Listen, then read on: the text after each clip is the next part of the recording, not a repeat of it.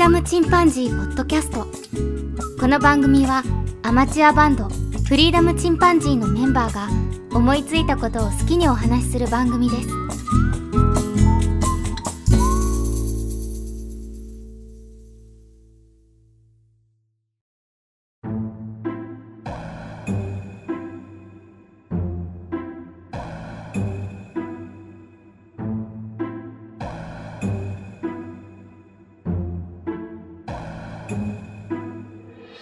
さあ始まりました。フリーダムチンパンジーの佐藤です。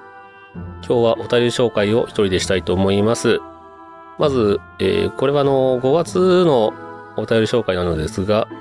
一つ漏れておりました。4月30日いただきました。加藤さんからいただきました。危ないデカは舘ひろしさんのバイクの印象が強いです。かっこよかったな。ただほぼほぼタイトルだけしか知らないドラマばっかりでした。過酷。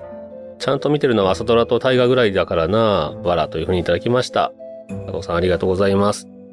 ドラマって本当に年間に何十本もあって、それが、えー、何十年分のお話をしてますので、意外とね、あの、ケンとジョンも僕の見てるドラマを全然見てませんでしたから、まあそれだけね、みんなが見てるドラマっていうのは意外と少ないんですよね。舘ひろしはどんなバイク乗ってましたっけ？ハーレーみたいなのにノーヘルで乗ってたようなイメージがありますけどね。あの頃は若かったですよね、舘さんも。大河ドラマも僕は飛び飛びで見てるので、うん、特に女性が主人公のドラマはあまり見てないですよね。本も女性が書かれたものとか女性視点の小説はあまり僕頭に入ってこないというところがありますので、何なんでしょうね。これは僕の個人的な癖といいますか、苦手な部分なんですけども。たまにはね、そういうものをえー、読んだり見たりするのもいいかなと思います。加藤さんありがとうございます。次に鳥広さんからいただきました。ヤクルトラーメン。本当に麺が緑色。袋麺用の四角いコッヘル。ババンババンバンバンと心の、えー、BGM。パーフェクト王子キャンプというふうにいただきました。ポートキャスト飯ということで、あのー、鳥広さんにね、僕前いただき物をたくさんしてましたので、お返しにヤクルトラーメンというものを送らせてもらいました。麺が緑色なんですよね。僕の好きな袋麺でして、こちらを送らせてもらいましたが、塩ラーメン美味しく食べていただいたようです。画像もいただきまして、ネギとそれから鶏ささみ肉ですかね。一緒に入れて作っていただいてますね。手軽で美味しいので、また機会があればヤクルトラーメンどっかで手に入れてみてください。続きまして、鳥広さんからいただきました。1年かけて追いつきました。違う解像度で聞き直せるのが楽しみですというふうにいただきまして、これはあの、進撃の巨人を漫画で、えー、えー、漫画というかその単行本で全巻揃えられたみたいですね。まあ、こちらの僕の番組でも話してますけど、オープニングとエンディングの声を当ててくださってる声優のアジノタマミさんの日々ごとラジオの方でも私あのゲスト出演して進撃の巨人について語っておりますので、ぜひよければそちらも聞いてみてください。ルビドさんありがとうございます。次に、ナルト姫ごとさんからいただきました。ナルト姫さんですね。佐藤さん見てますね。ドラマは内容で思い出すものと曲が先に浮かぶものとありますけど、私の中では青春真っ只中で見たスイングアウトシアター、あなたにいてほしいが主題歌の真昼の月が両方とても残っています。小田裕二さんと時矢孝子さん、あのレイプシーンは衝撃でしたというふうにいただきました。ああこれね、僕実は見てないんですよね。やっぱりこうやって皆さんね、それぞれの思い出の作品っていうのがあるんですよね。なんかそのシーンだけが僕、なぜか知ってるんですよね。なんででしょう。誰かに見せられたのか、あまりにも衝撃なので、後々何かの YouTube なりで見たのか思い出せませんが。やっぱり当時のドラマってとても尖ってますよね。今ではちょっとできないような表現をしてるような気がします。ナルト姫さんありがとうございます。次に鳥広さんからいただきました。見たドラマの放送時期に偏りがあって、国産ドラマをたくさん見る時期が人生にあるのかなと思いました。DVD レンタルが盛んなった頃、モーズ、半沢直樹、ジン、泣くなハちゃん、タイガードラゴンの等を見て好きな俳優さんが増えました。モズはドラマの後に読んだ原作も面白かったですというふうにいただきました。モズの原作は僕も読んでないから一度読んでみたいですね。またここにある半沢直樹とか、ジンは僕漫画で読んだのかな。泣くなはちゃんとかタイガードラゴンも僕見てないんですよね。タイガードラゴンは曲がすごくね、印象にありますけど、その曲だけは知ってるという感じでしょうか。本当にこれだけ人によって変わってくるっていうのは面白いですよね。今サブスクでね、まとめて見れるっていうような機会もたまにあるので、そういうのを見つけたらね、あの、ドバッと見るのもありかなと思います。結構ね、短期間に一気に見ると、なんかすごくハマるんですよね、ドラマっていうのは。海外ドラマの話をしなかったので、僕は、えっ、ー、と、たまには韓国ドラマも、ま、妻のおすすめで見たりとか、あとは海外ドラマ、えー、アメリカのドラマとかもね、またお話ししてみたいなと思います。鳥広さんありがとうございます。続きまして、鳥広さんから、あの丘を越えれば、読み終わったばかりの進撃の巨人に歌詞が重なりました。回れ編の少し前の海が見えてきたあたり。ヤクルトラーメンありがとうございました。贈り物のフットワークとプレッシャーが軽い人、良いですね、というふうにいただきました。ね、あの、ヤクルトラーメン、本当に、たまたま、いつも来るヤクルトさんから買って、あ、そうだ、送っちゃえと思って、その足でね、会社に行く途中に送りました。ここは割と贈り物をする方かもしれませんね。あの丘を越えればという曲は、確かに海を目指す話なので、言われてみれば、進撃の巨人のちょうど真ん中あたりのピークといいますかね。そこで終わってもいいんじゃないかと思えるような、一応、踏ん切りがつく場所のシーンとちょっと重なるところはありますね。鳥広さんありがとうございます。次に巻貝さんからいただきました。僕の出身校校歌は出だし3拍子、中サビ4拍子で、3拍子に戻り最後は無拍子という応援団の大太鼓打ち泣かせの曲でしたというふうにいただきました。これ僕の学校がちょっと変わってたっていうところなんですけど、えー、うちの、僕の出た高校の曲は、曲の構成がおかしいんですけどね、巻貝さんのところはどうやら途中でリズムが変わると。なかなかこれはまた変わった効果ですね。効果なんてどれも似たようなものと思いつつも、やっぱりそれを脱却しようというのでいろんな試みがされてるのかもしれません。たまにね、すごくあの、有名な作家さんが書いてたりとか、えー、歌詞もね、作曲も有名な人が作ったりするというような歴史のある学校なんかもありますよね。効果っていうのは意外とずっと頭に残ってるものですよね。巻貝さんありがとうございます。次に演劇ラジオの鎌様さんからいただきました。最初の運命でビールかと思ったらコーンポタージュで笑いました。わら。とっても楽しそうです。気兼ねなく話せる人がいるっていいですね。ということで、これはあの、ジョンと花見をした回にただきました。カーメーって言ってましたね。あの、昔からね、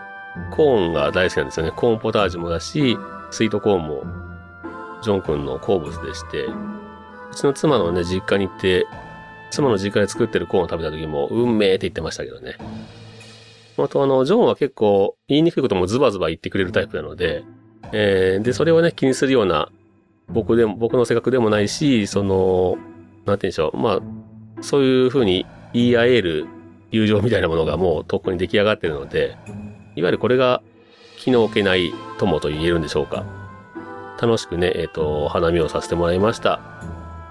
またこうやってあの、リスナーさんともね、どこかで一度お会いするような機会があればいいなと思いますよね。何年か前に、コロナ前ですよね。たまたま僕は東京にいた時に、一日、東京すぐ近くにね、東京の近くに住んでらっしゃる方、頭に思い浮かんだ方を、よくね、こうやってお便りいただく方に声をかけてみたら、えっと、あの時は6人お会いできまして、とても楽しくお話ができました。またそういう機会がね、あればいいなと思いますね。浜様さんありがとうございます。次に、あずきさんからいただきました。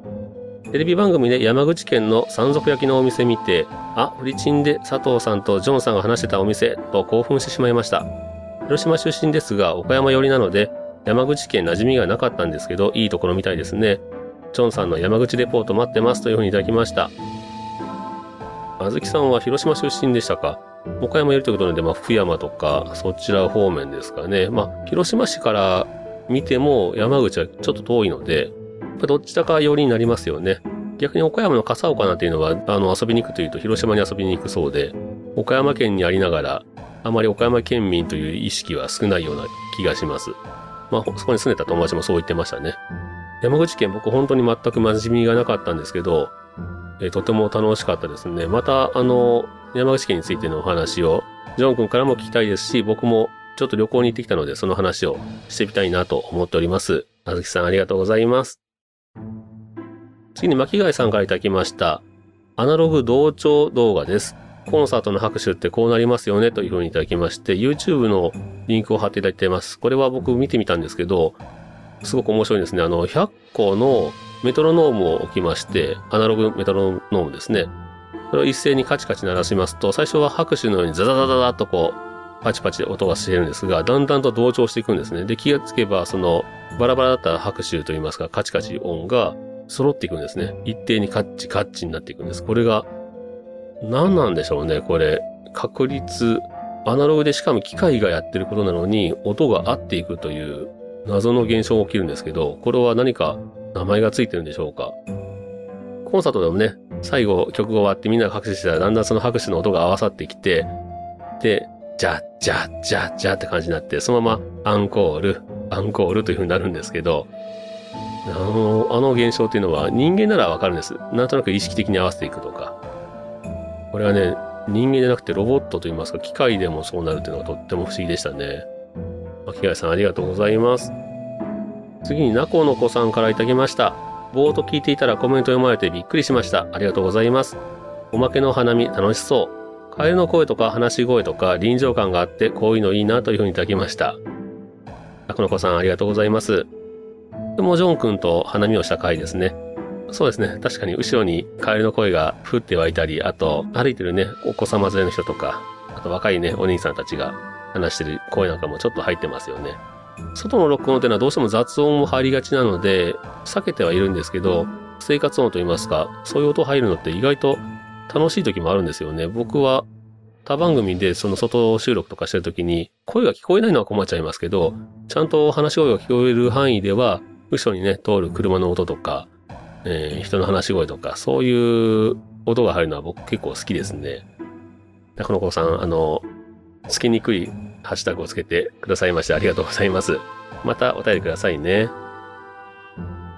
次に巻貝さんからいただきました。気分転換の話。お絵かきはどうでしょう？紙に書いても良いし、スマートフォンでも。僕は電車の中で書いたりします。あまり目的を持たせるとかえってストレスになるので無目的に。要するに授業中の落書きですね。たまにうまくいくと満足感もあります。ごくごくたまにというふうにいただきました。ね、あの、巻貝さんは結構絵を描くのが趣味で、あの、とても味のある絵を描かれますよね。で、ボールペンで絵を描いたりもされてますし、スマートフォンでね、アイビスペイントかな？そちらを使って描かれてもいますね。で、僕実はあの、つい最近、ポッドキャストのアイコンを変えようと思いまして、これは自分が変えようと思ったのではなくて、ケンとジョンがね、もう写真のアイコンちょっとオリジナリティが少ないというか、なんかダサくないっていうことを言われまして、僕は気に入ってんだけどなっていう話をしたんですけど、ちょっと変えてみようよっていうふうに言われて、佐藤くんならイラスト描けるよ描けるよってなんて言われてね、えー、じゃあ描いてみるかというので、そのアイビスペイントといいますか、ボールペンで描いたものを写真に撮って、それをアイビスペイントに入れて着色してみたんですけど、これあの、ツイッターの方に載せました。意外と好評でして、で、ケンとね、ジョンに、どう思う？って聞いたら、いいじゃんいいじゃんっていうので、これに変えようということで、まあ二人がいいというので、まあ、多数決でね、えっと、アイコンを変えました。なので、このお便り紹介からか、まあ来週からかは、アイコンが新しくなっていると思います。でね、僕は絵は、中学校ぐらいの時はよく落書きしてたんですけど、それ以来書いてなかったので、久々に落書きをしましたが、まあね、腕はだいぶ落ちてましたけどね。えー、まあまたこれ、割と絵描くの面白かったので、また暇つぶしと言いますか、仕事中にね、あの気分転換にちょろちょろと書いてみたりしようかなというふうに思っております。ただ、アイビスペイントのその画面上、スマホの画面上でっていうのはちょっとまだ慣れないですね。うまく書けないんで、紙に書いた方が手っ取り早いなっていう感じはありますね。はい、巻貝さん、いいアドバイスありがとうございました。次に、でっかいの温泉もみたいの三世さんからいただきました。初めてお便りいただきますね。あの、どういう、あの、お名前ですかっていう感じですが。ウィリアムチンパンジーかと思ったならというふうにいただきました。で、あのリンクを貼ってくださってるんですけど、ウィリアムチンパンジーの話かと思ったら、実はニュースですね。これ、自分の生徒にチンパンジーかと思ったという発言をした教諭が、えー、過去にも処分を受けていたのに指導を聞き入れないという、そういうあの、実にネガティブな、えー、ニュースが貼られてました。生徒にそんなこと言っちゃダメですよね、チンパンジー。まあ、チンパンジーをバカにするなっていうところもありますけどね。まだこういうね、前時代的な先生っているんですよね。まあ、どんどん淘汰されていくとは思いますけど、こうやってね、あの、なんかニュース見た時にふっとうちの番組を思い出していただけるとか、で、あの、初めてお便りいただきましたが、こうやって聞いてるけどお便りはしたことないという方はいっぱいいらっしゃるので、気軽にね、こうやってハッシュタグをつけてツイッターでお便りいただきますととても嬉しいですね。ありがとうございます。またお便りくださいね。次に加藤さんからいただきました。テイク104。心どころに佐藤さんの闇を感じる回だったなというふうに まだというふうにいただきました。えっと、これは気分転換の話ですね。闇を感じる確かに僕ね、あの、職場でね、ちょっとイラつくことが多いというお話をしましたね。まあ、なかなか、あの、うちの会社はとても歴史のある会社なので、まあ、偏屈な人が多いんですよね。もともと業界自体に偏屈な人が多いんですけど、何もしなくてもなんとなく、あの、イライラするような、そんな職場で働いております。今、だいぶね、人と関係をが少ない仕事についてますけど、まあ、ゼロというふうにはいかないので、やっぱりたまにね、めんどくさい人と絡んだりとかいうのがあるんですよね。まあ、まあね、この、なんとかね、タバコはもう吸いたくないので、縛られたくないから、なんとかね、気分転換を上手にしながら生きていきたいなと思っております。加藤さんありがとうございます。同じ回につきまして、鳥広さんから、いつの間にか気分転換の話からストレス解消の話に、高速道路の運転中は回復には出汁の効いた軽食が有効でした。たこ焼きとか。ラジオ体操の第1と第2で難易度が違うのを知りませんでした。子供の頃は難易度ではなく愉快さが違うと感じていました。今第2は完走できないかもというふうにいただきました。で、あの、まず最初の方に言っていただいたあの気分転換の話からストレス解消の話にということで、僕も実は話してて何か論点ずれていってるなとは思ってたんですけど、そういうことなんですよね。えー、気軽な気分転換の話をしようと思ったら、気がついたら結構闇の部分が出てましたよね。ジョンはね、そういうタイプみたいです。あの、ちょこちょこなどうこうとかいうよりも、気を散らすよりも、解決できるなら、ストレスの根本をなくそうというタイプみたいでして、ちょっと僕とはタイプが違いますよね。出汁が効いた食べ物か。まあ、日本人ってそれでほっとするとこはあるんでしょうね。最近僕はあの、飴玉を舐めてますが、これは虫歯になりやすいとか、糖質がとかいうところありますから、これもやめた方がいいなというふうに思いながらも、最近ちょっとそっちに依存してると感じはあります。で、ラジオ体操ですけどね、僕はもう今1と2どっちもできないですね。肩が実は、中の話しましたっけ？えっ、と、筋トレしすぎて肩がぶっ壊れましてね。えー、最近50肩気味で右腕が上がらない状態です。少しずつ治っていってはいるんですけど、参りましたね。一気に痩せようと思って筋トレを頑張りすぎました。ということで今僕の場合は第1も第2も完走できないという状態になっておりますね。続きまして鳥広さんから、僕はね、鳥広さんにストナイトロンで新ウルトラマンの談義を楽しみにしてますというふうにお伝えしましたら、鳥広さんからも、えー、もちろんフリチンさんでもどうぞっていう形でえー、いただいておりますが、新ウルトラマン僕実は見に行ってきたんですけど、これがね、えー、話をしたいんですけどね、全然ケンとジョンが見に行ってくれないので、3人で話ができないんですよね、新ウルトラマンの。まあ、僕はもともとウルトラマンフリークというわけじゃないんですけど、ただ子供の頃からウルトラマンはずっと見てましたから、ウルトラ Q もウルトラマンも、帰ってきたウルトラマンも、あと、ちょうどその古い時代ですよね。エースやら、太郎やら、あと80とかね。僕は80でなんかが一番刺さった世代なんですが、で、子供たちが見てるものも見てますし、割と長い間見てますよね、ウルトラマンシリーズ。で、新ウルトラマンの話をすると、やっぱりちょっとネタバレになりますし、今もまだ公開中なので、ここでは内容に触れませんが、僕はやっぱりいい映画だったなと思います。あの、シン・ゴジラと同じように語っちゃダメですよね。シン・ゴジラの場合は、マーケットが広いですからね、世界中にえー、ゴジラは名前は通じますんで、マーケットは広いんですけど、シン・ウルトラマンは本当に個人的に作られてるような感じがしました。僕はとても好きですね。あの、本当にいかにも特撮という感じでしたね。鳥広さんありがとうございます。それから黒柳りんごさんからいただきました。フリチの105。通勤時間に聞いたので、いつも何気に見てた看板をまじまじと見てしまいましたというふうにいただきました。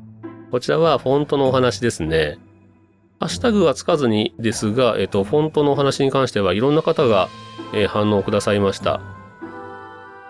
いつもね、お便りくださってない方からね、フォントの話面白かったとかね、上手にまとめられてるとかいうふうにご褒めいただきました。本当に触り部分だけでしたけど、みんなすごくあの、フォントのこと好きなんだなというふうに思いましたね。大体あの、ツイッターでいいねをいただくんですけど、フォントの話に関しては通常の倍ぐらいいただいております。どういうわけでしょう？身近な話だからなのか、本当に、まあもともとその、本当にって言ってますけどね、えっ、ー、と、本編でもそうですけど、剣が本当にすごいよねとか、本当そうだよねっていうのが全部フォントに聞こえるんですよね。フォントすごいよねとかね だからフォントとフォントがちょっと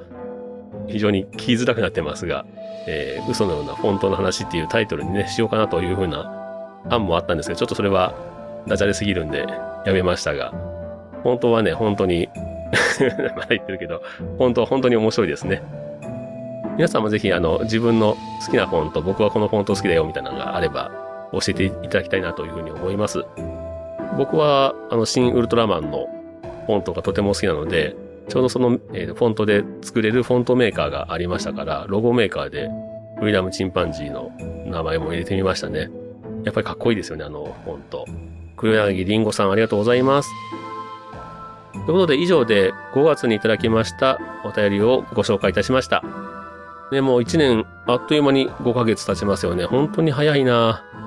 編集もね、追いつかないような感じで。えー、最近はちょっと、ジョン君がね、多忙だったりするので、なかなか、ジョン君のいない回があったりもしますけども、まあ、逆にケン君も忙しいんですよね。まあ、忙しい忙しいって言ってもしょうがないんですけどね。まあ、こうやって僕一人でも、実は配信をしようと思えばできるので、なんとかね、週一途切れずに配信していきたいなと思っております。また皆様ね、こういった、えー、いろんなご感想をいただきますと励みになりますので、えー、それをね、プレッシャーに感じずにね、あの、また気楽に、気軽に何かしらツイッターでハッシュタグをつけていただくか、もしくはお便りフォームの方にお寄せください。では今日はこのところで終わろうと思います。それではまた、さようなら。